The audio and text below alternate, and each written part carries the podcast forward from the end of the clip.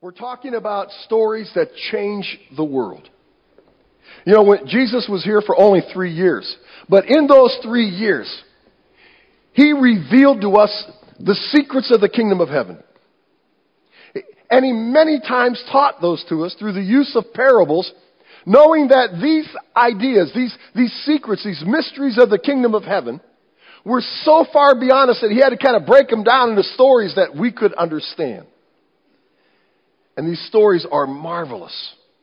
So far, we've talked about the parable of generosity, the workers going into the vineyard. And it's a story that changed the world because Jesus declared to us who God really is, and God is a generous God. Every man-made religion known in the history of man has taught the exact opposite, that God had to be appeased, that he was a mean-spirited creature, or there were many gods that had to be appeased. But Jesus said, no, that's not what God's like. God is generous. He does not treat us as our sins deserve, but he gives us so much more than we deserve. Then last week we talked about the parable of the sower, and again, we discovered that it's not that God is hiding who he is or hiding his plan for man or hiding his plan for eternity. It's there.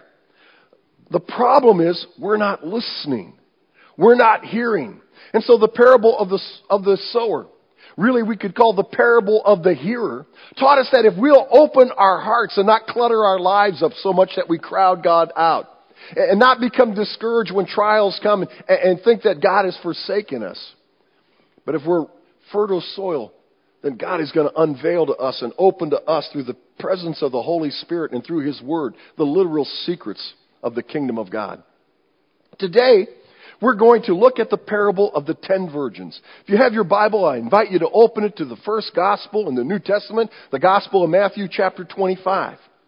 Now, you're probably picking up on a trend as we talk about and learn about these parables, that Jesus isn't just picking this stuff up out of the sky and all of a sudden sharing a story. There's a reason why he shares the story. And in every parable so far, we've had to back up to find out what motivated, what prompted Jesus to share the parable. And today is no exception to that. To really understand the parable of the 10 virgins, we've got to back up into chapter 24 for just a moment. Jesus is leaving the temple in Jerusalem for the last time. It's at the end of his ministry now. And it'll be soon that his life is taken. He'll be crucified. And so for the last time, he and his disciples are leaving the temple area. And as they're leaving, the disciples kind of like it's the first time they ever saw it. They're just saying, Jesus, look at these buildings. Look at how magnificent, majestic these buildings are. And they're just kind of going on and on and on about the beauty of the temple. And it was amazingly beautiful. But then Jesus rattles their cage. And in Matthew chapter 24, verse 2, he says, "Do you see all these things? I tell you the truth, not one stone here will be left on another. Every one will be thrown down." Jesus just rattles their cage. He said, "You think this is something? It is. It's pretty magnificent, isn't it? But understand this. Not one stone is going to be left on another. This is temporary, what you see. It's not eternal." And Jesus was prophesying about what would happen in the year 70 A.D. In 70 A.D., the Roman general Titus came in with the Roman legions, and they laid siege to Jerusalem. And after starving the people out, they took the city. They slaughtered thousands and thousands of people. And they burned the city down to the ground. Now, when they burned the city down, they burned the temple down. And when they burned the temple down, much of the gold that was embedded in the temple walls melted into all the crevices of the rocks. And so the Romans literally, rock by rock, disassembled the temple to get to the gold that had melted, just as Jesus said. Then Jesus goes on to answer a question that his disciples ask immediately. In verse 3, they ask, "When will this happen, and what will be the sign of your coming and the end of the age?" They're saying, okay, when's all this going to happen? And when are you finally going to take your rightful place as the king of Israel? See, they're still thinking that he's there to establish his earthly kingdom. And so Jesus begins to reveal in Matthew chapter 24, one of the great eschatological chapters in the New Testament. Eschatological meaning just talking about the end times. And he reveals a lot, and we don't have time to really get into all that today. But he's talking about what the signs will be that will mark his second coming. They don't understand it's his second coming he's talking about, but that's what he's talking about. The second coming of the Savior. After sharing many things with them, Jesus says in Matthew 24, verses 36 through 39, "No one knows about that day or hour, not even the angels in heaven, not the Son, but only the Father." Jesus says, no one knows. You know, every time we hear as a church these different dates that are set, know that it's not going to be that date. It could be any other date, but it won't be that date. Because God said it won't be. Jesus said it won't be. He said the angels don't know the date. He said, I don't even know the date. Only God the Father knows the date. So when we get all these wise, scholars and working all these formulas, don't put any stock into it. Don't worry about it. Don't sell your possessions. It's not going to happen. But Jesus says this. He says, but it's going to be like the day of Noah. It's going to be kind of like that time when the coming happens. And what he's saying is that just like in the day of Noah, before the great flood came and destroyed all of life on planet Earth except for Noah and his family and the animals that were in the ark, he said, just be like that day. That was a day that to everyone else was just another day. Got up, ate breakfast. Many went to work. They were giving in marriage. They were having celebrations. It was like nothing was going to happen that day. And yet that day literally brought the end of the world as those people knew it. So that's how it's going to be. People are just going to be going about their normal daily activities, not understanding the dramatic event that's about to happen. Jesus said in Matthew 24:39, that is how it will be at the coming of the Son of Man. And so therefore, he says in Matthew 24:42, therefore keep watch, because you do not know on what day your Lord will come. So the whole focus of chapter 24 is the second coming of Christ. Now, the question that remains is just what does being ready look like? Jesus said, watch, be ready, because you don't know the day, you don't know the hour. So you just be ready all the time. But what does that look like? Jesus, how can we be ready for that day, for that hour? Well, Jesus then goes on in chapter 25 to share a couple parables that illustrate to us what it is to be ready for the second coming of Christ. We begin with the first one today. Matthew 25, beginning in verse 1. Jesus says, at that time, the kingdom of heaven will be like 10 virgins who took their lamps and went out to meet the bridegroom. 5 of them were foolish and 5 were wise. The foolish ones took their lamps but did not take any oil with them. The wise, however, took oil in jars along with their lamps. The bridegroom was a long time in coming, and they all became drowsy and fell asleep. At midnight, the cry rang out, here's the bridegroom! Come out to meet him! Then all the virgins woke and trimmed their lamps. The foolish ones said to the wise, give us some of your oil, our lamps are going out. No, they replied, there may not be enough for both us and you. Instead, go to those who sell oil and buy some for yourself. But while they were on their way to buy the oil, the bridegroom arrived. The virgins who were ready went in with him to the wedding banquet, and the door was shut. Later, the others came also. Sir, sir, they said, open the door for us. But he replied, I tell you the truth, I don't know you. Therefore keep watch, because you do not know the day or the hour. There's that phrase again. That bookends it. Therefore keep watch, because you don't know the day nor the hour. Now, once again, Jesus uses a very familiar everyday event in the life of the people of his time to illustrate an eternally important truth. See, this whole parable kind of shoots over the heads of us 2,000 years later who are used to a whole different kind of wedding experience than they were in Palestine and in many places today. In a Jewish wedding, there was actually three parts. The first part was the engagement of the bride and groom, and that was all prearranged. The parents of the bride, the parents of the groom, they prearranged who they were going to marry. They didn't go out dating and fall in love and go to the movies and all that. No, the parents just said, okay, here's the deal. We're going to strike a deal. Maybe it was a merger between families. Maybe it was a merger between businesses. Or maybe it was just they picked someone they thought would fit their family values the best. But they would arrange the marriage. There was a mediator who would come and talk to both family. A deal would be sealed, and they would go forward with the marriage preparations. Then there was a betrothal period. The betrothal period was marked by an actual wedding ceremony, very small, between the bride, the groom, and the families and very close friends. Now, at the conclusion of that ceremony, the couple were legally married. In fact, if the husband died, the bride was considered a widow. However, they did not yet come together and consummate the marriage, nor did they begin to live together. After the betrothal period, what would happen is the groom would go back with his family, and his family would help him to secure a house, make sure he had a job, and make sure he had everything he needed to support that bride. Boy, we could learn from that, couldn't we? And then, after all these preparations were made, then the bridegroom would come to the bride's house, and there would be the reception, the wedding reception. But it was a wedding reception like we can't even believe. It didn't last an evening. It lasted an entire week.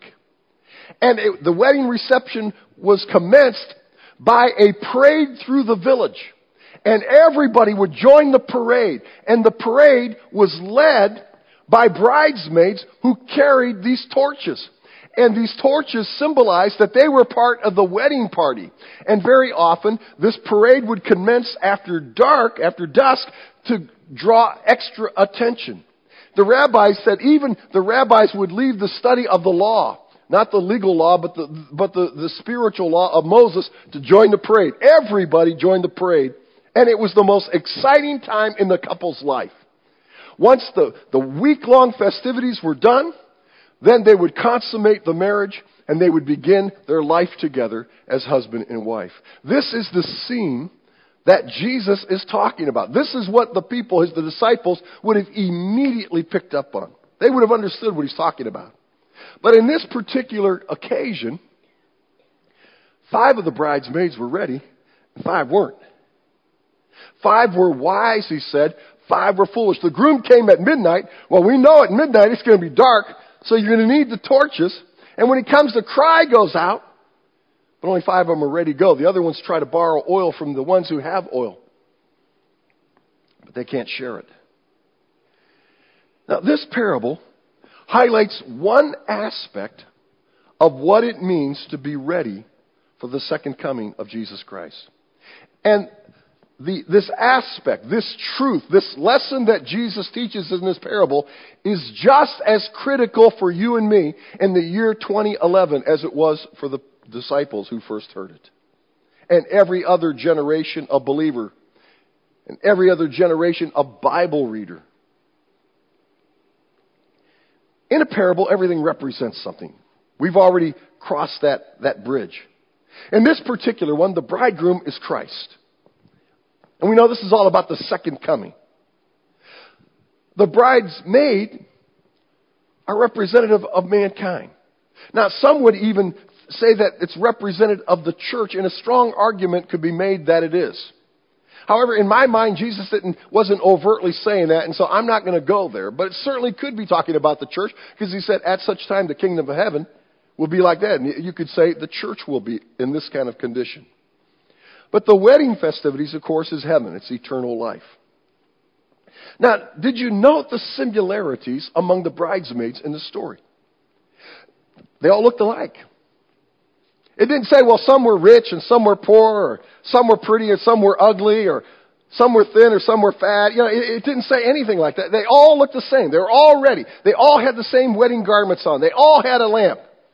They were all looking for the same bridegroom. This wasn't some kind of a wedding pool where people just hung out and some bridegroom would come into town and say, okay, you take this wedding. You guys, you're going to take the next one. They were waiting for the same bridegroom. They were all waiting with eager anticipation. They were excited about being part of the wedding party. The only difference in the parable between the bridesmaid is the oil. The wise ones had extra oil in a jar. The foolish ones did not. The foolish ones took their lamps, but they didn't take oil with them. The wise, Jesus said, however, took in jars along with them. They had plenty of oil. So, what is this distinguishing characteristic in this parable? It's really important because as we see the end of the parable, those who have it get into the wedding festivals. Those who don't, do not get in. So what's Jesus saying?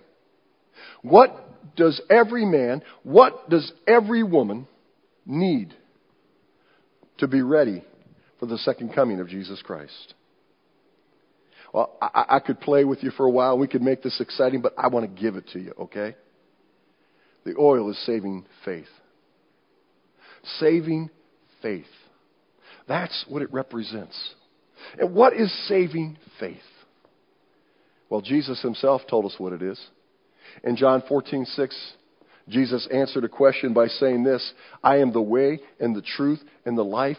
No one comes to the Father except through me. The early church, from its very origin, preached that same message. In Acts 4:12, it says, salvation is found in no one else. No one else speaking about the Christ, speaking about Jesus. Salvation is found in no one else, for there is no other name under heaven given to men by which we must be saved.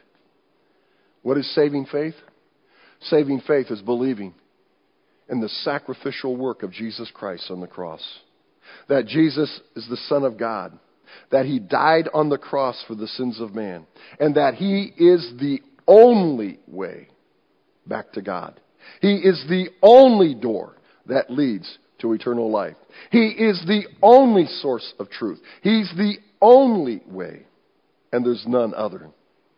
Now, in this parable, Jesus declares the finality of his return as it relates to Jesus and saving faith.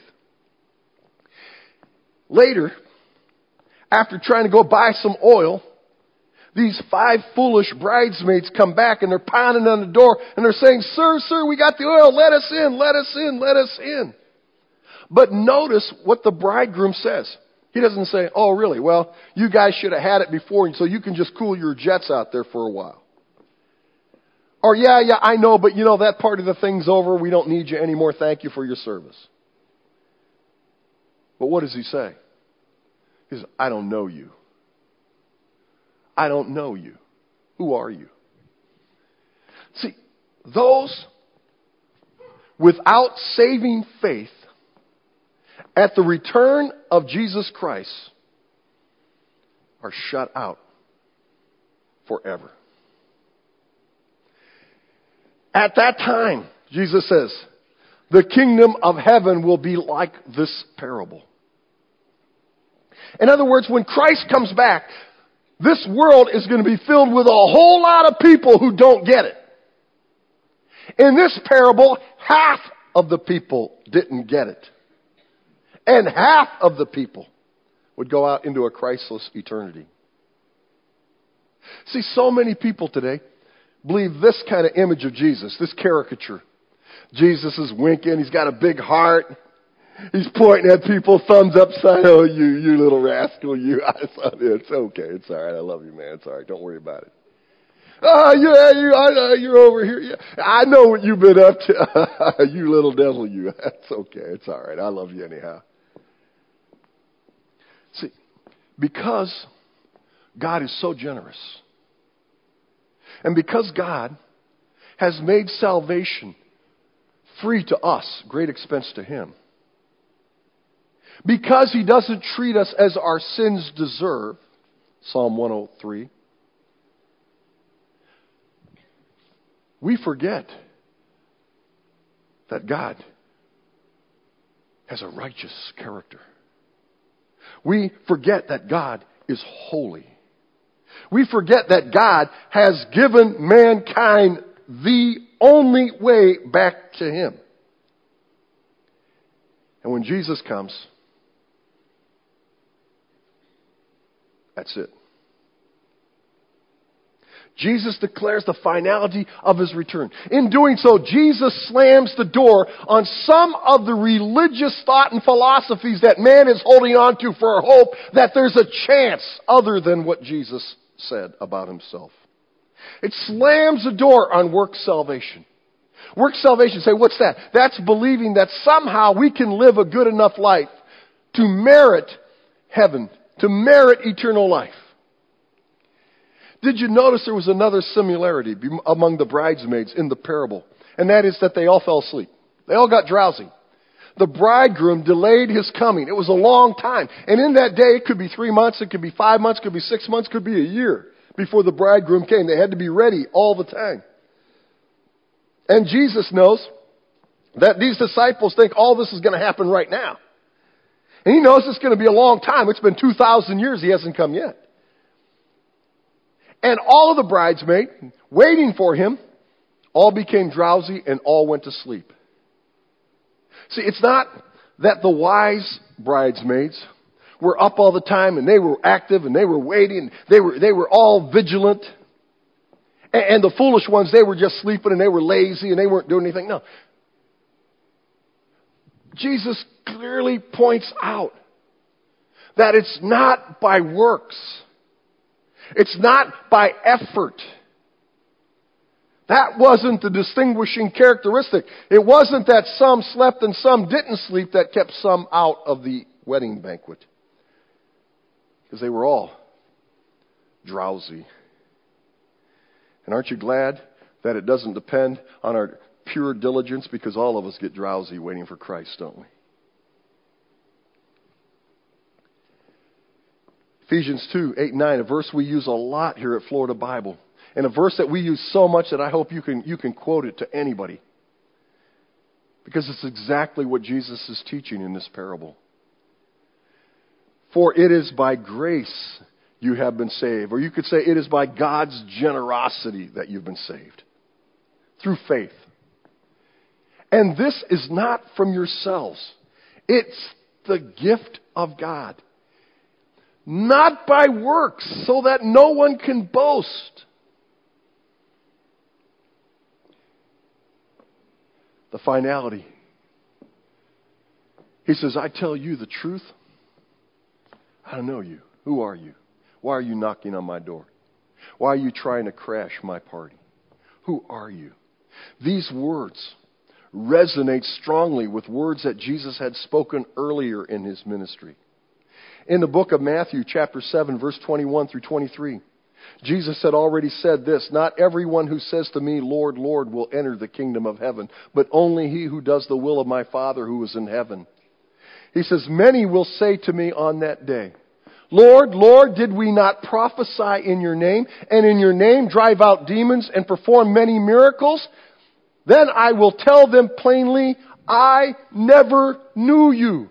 Away from me, you evildoers. Jesus said, everyone who says, Lord, Lord, is going to be welcomed into the party.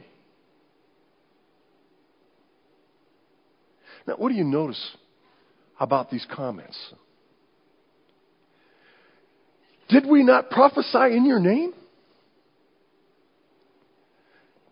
And in your name drive out demons? And in your name perform miracles? Number one, you think you're talking about a bunch of preachers. But what's the joining characteristic of all three of those statements? Works. Didn't we prophesy? Didn't we work? Didn't we drive out demons? Work. Didn't we perform many miracles? Work. But But salvation's not by works. And they didn't have the essential element, which is saving grace. Jesus slams the door on works salvation. You know, I got to tell you, I've struggled with that passage and this parable a lot in my ministry, a lot in my life. Even before I entered the ministry, as you know, I was saved when I was 9 years old. I grew up in a Christian home, and when I would read that Matthew passage, reading through the book of Matthew, it would scare me to death. Who are these people? Well, let me illustrate a couple true life situations. This past week, Stella and I tried to get away for a couple days to celebrate our anniversary. And I was reading a book, and I came across a couple examples that I think just point this out so clearly. One involves a guy named Richmond. And Richmond is a self-professed Christian. He's a Christ follower from his perspective. But Richard lives in San Francisco, and he's a very ardent supporter of gay rights. An ardent supporter of their Proposition S, which was to make marriages between same-sex people. Now, the book says this. It's a book called Culture Wars. It's not a religious book. It says, one sees a certain symmetry between Richmond's religious faith and his political ideals. Central to his religious faith is the belief that Jesus came to offer liberation for anyone who would listen. Good so far, right? That's exactly why Jesus came. But, it goes on. But in his view, the liberation Jesus brings is not a personal liberation from the sin of homosexuality, but rather the liberation of individuals to live according to the dictates of their personal conscience and style, and the liberation of society as a whole from the prejudices and intolerances that keep us from being genuinely free, says Richmond. I see Jesus recognizing everyone's radical equality. See, here is obviously a person who knows who Jesus is, a person who regularly celebrates Jesus, but a person who doesn't get it. A person who's wanting to use Jesus to justify his own life preferences and his own views rather than embracing what Scripture says. Another example is one that centers around the abortion issue.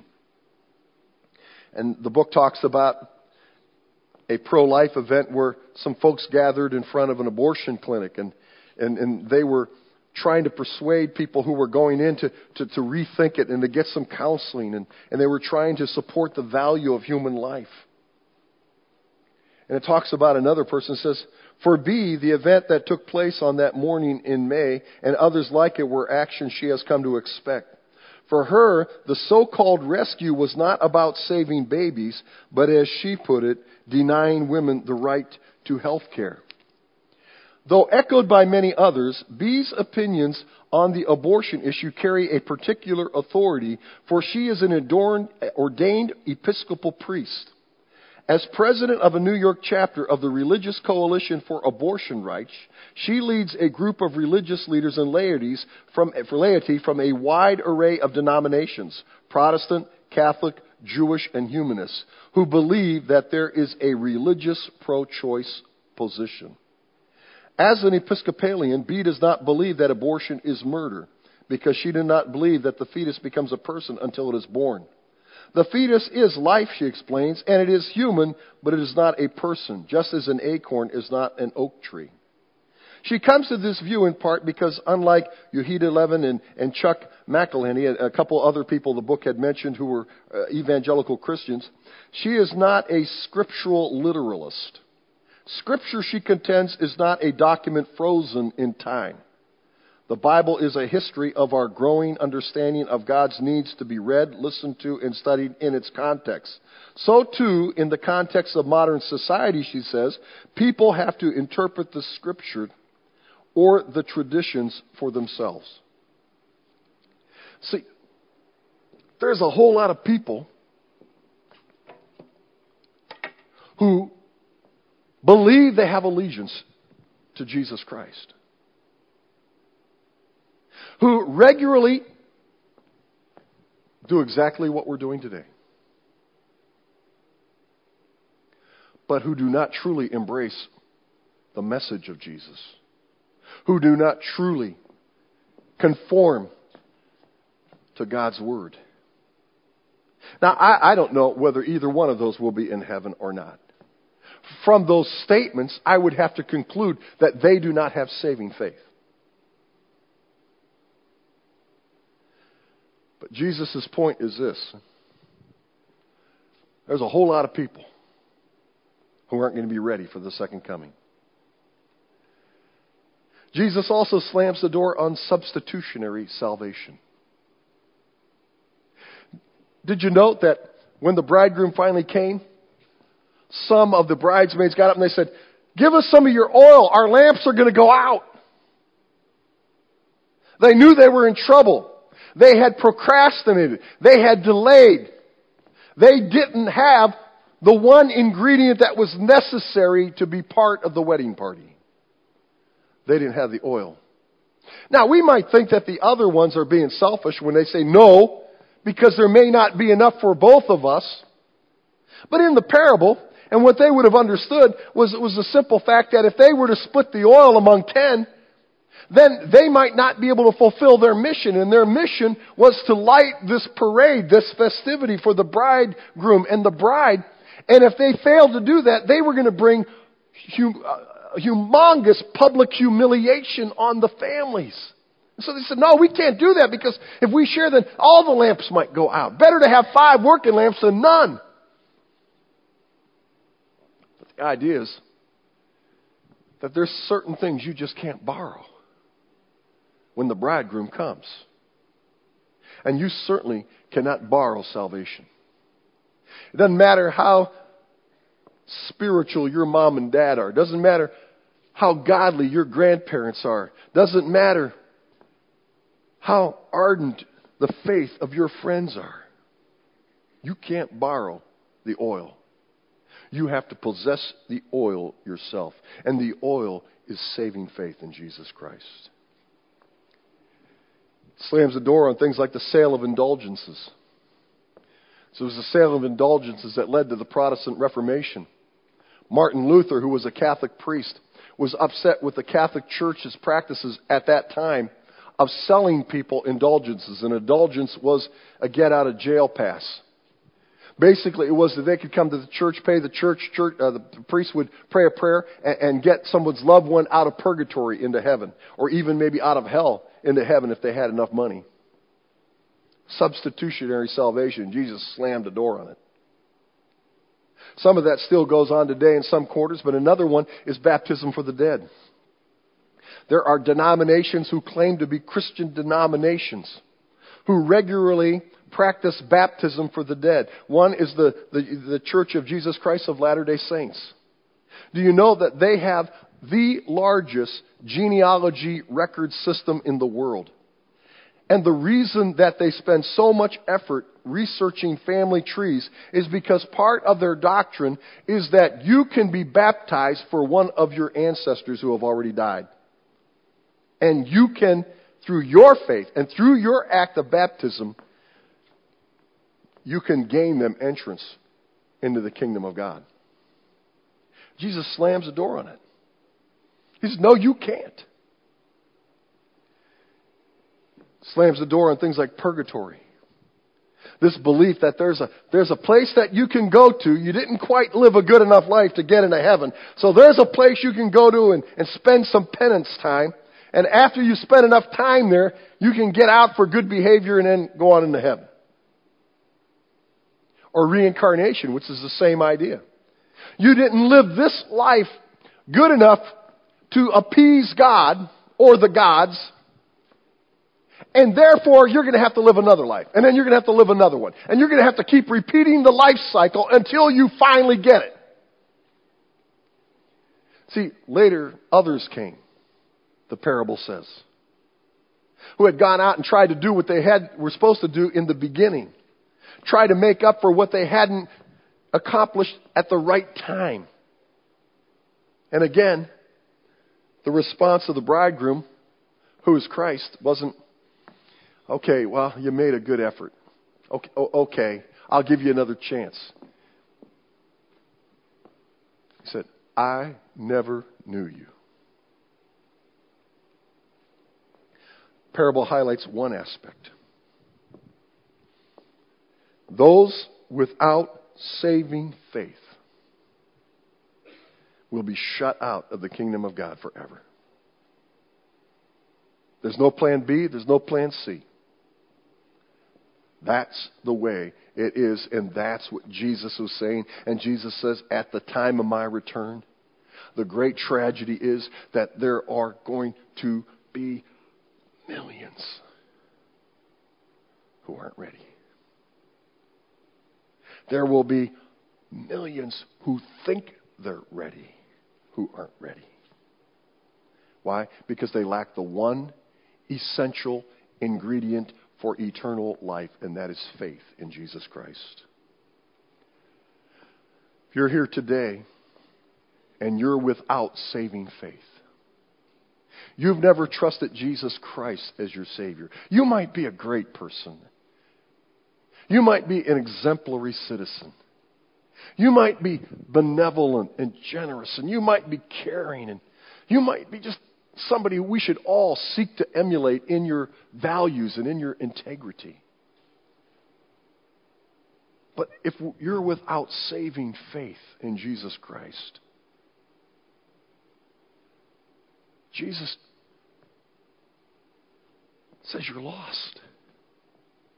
You're not going to get in. He doesn't know you. But here's the good news. Romans 10, verses 8 and 9 says, the word is near you. It's in your mouth. It's in your heart. That is the word of faith that we're proclaiming. What we've been talking about this morning. Listen, it's as close as your mouth. It's already in your heart. Even right now, the Holy Spirit of God is dealing with your conscience, saying, this is what I brought you here for. This is what you need.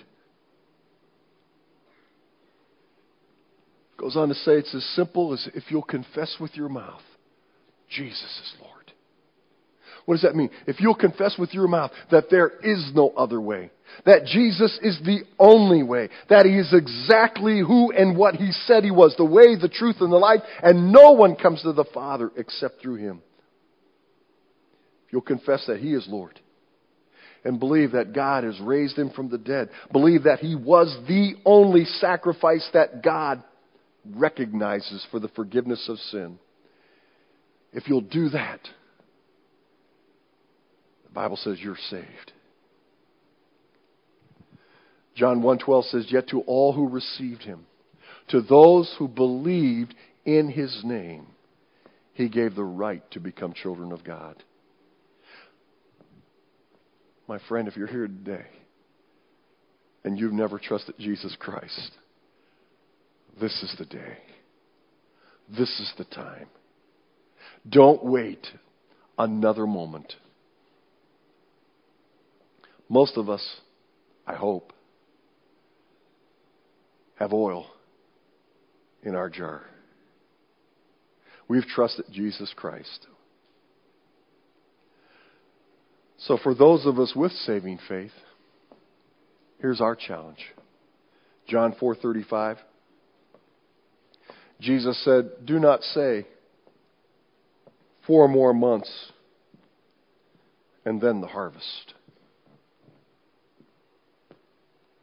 He says, I tell you, open your eyes and look at the fields. They are ripe unto harvest.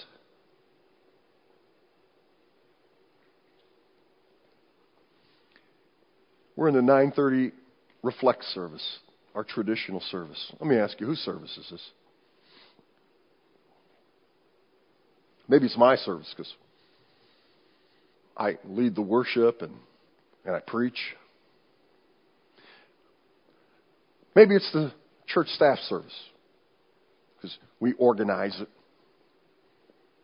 We host it every week. Whose service is this?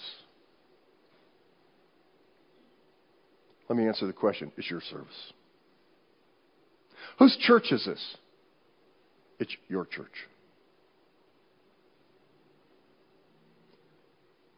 You who have elected to attend this service at this church, this is your service. This is your church. This is your opportunity to bring people who are going into a Christless eternity because they don't have any oil. This is your place to bring them so that they can hear every week that Jesus died on the cross for them. And that God wants to be generous to them. That God wants to extend His love to them. That God wants to forgive them of their sins. That God wants them to be ready because you don't know the day. You don't know the hour. It could happen before I end this message. Don't say, I need to learn a little bit more Bible first. I need to change a few things in my life first. Jesus said, don't say 4 more months and then. He said, will you open your eyes? The fields, look at them. There's people everywhere. There's people all around us who don't know Jesus Christ as their Savior. And God has commissioned this church. And God has commissioned you and me to be His ambassadors. To go out and invite them. Now, they turn it down. That's on them. But if they never get the invitation, that's on us. Well, keep watch. Because you don't know the day. You don't know the hour. But we do know this. Jesus is coming again. Let's bow our heads. I want to return just before we dismiss this morning to maybe a man or a woman who is here this morning who has never trusted Jesus Christ as your Savior. You don't have oil in the lamp. And without that oil, you're not going to be invited into the wedding festivities. Right now, you know that this is lacking in your life. And right now, the Holy Spirit of God is bearing witness with your conscience that you need this forgiveness. While no one's looking around, I'm going to ask everyone to bow your head, close your eyes. If you're here today and this is resonating with you, and you know you need this, just so I know whether the need is here in this service this morning or not, would you say, yeah, Pastor Pete, that's me. I've never trusted Christ as my Savior. I believe in Him, but I've never trusted in Him as my Savior. But I want to. Well, no one's looking around. Would you just raise your hand? Pastor Pete, that's me. The Spirit of God is bearing witness with my conscience. I need this forgiveness. I need this salvation.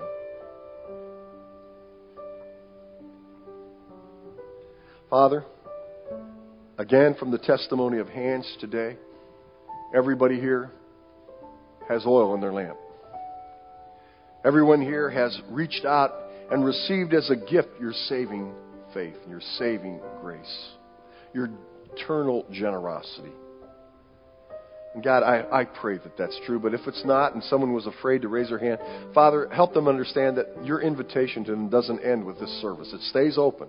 They can come to me. They can come to one of our deacons at the door. They can come to somebody at the welcome center, the connection station, the resource desk, anywhere. And just say, hey, I need Jesus Christ in my life. And we'll get with them. And Lord, show them in your word how they can know they leave this campus, not hoping they're going to go to heaven, but knowing they're going to go to heaven through your gift to us, Jesus Christ. Father, my prayer changes for all of us, and starting with me. God, break our hearts for people who don't have oil. It's so easy to take our oil and put it in our back pocket and know that we're ready whenever the bridegroom comes. and not live with compassion for those who don't have oil. God, it's not that we don't know people who don't know oil. We know hundreds of people who don't have oil. God, help us as a church to take ownership of our church. Help the body of Christ here at the Reflect service at 9:30 on Sunday mornings to take ownership of this service. And God, help us to fill it for your glory with men and women who hear the gospel of Jesus Christ and trust you as their Savior. Lord, help us all to be thinking even now of those we can invite, of those we can reach out to, of those we can genuinely love. Help us not to think, oh, 4 more months. Just 4 more months. We don't know when you're coming. And God, we can't throw the dice believing we have more time. Use us powerfully. Help us to embrace who you've made us, your children, ambassadors of the kingdom of heaven. Help us to live that. In Jesus' name we pray. Amen. Our ushers are going to come forward and we'll receive the morning offering. Let me encourage you to give regularly. Let me tell you what's happened over the summertime. Giving has like been a seesaw, like a teeter-totter. One week we'll have a good offering, and then one week we'll have a disastrous offering. And the attendance doesn't change. It's all the same. This is our church. This is our work. We all need to have a part in it. Let's receive the gifts. Father, we thank you for the opportunity that we now have to give to you. God, we give you our first fruits, not our spare change, knowing that we need to give so that your house has food to give to those who are hungry. Lord, use our gifts now. In Jesus' name we pray. Amen.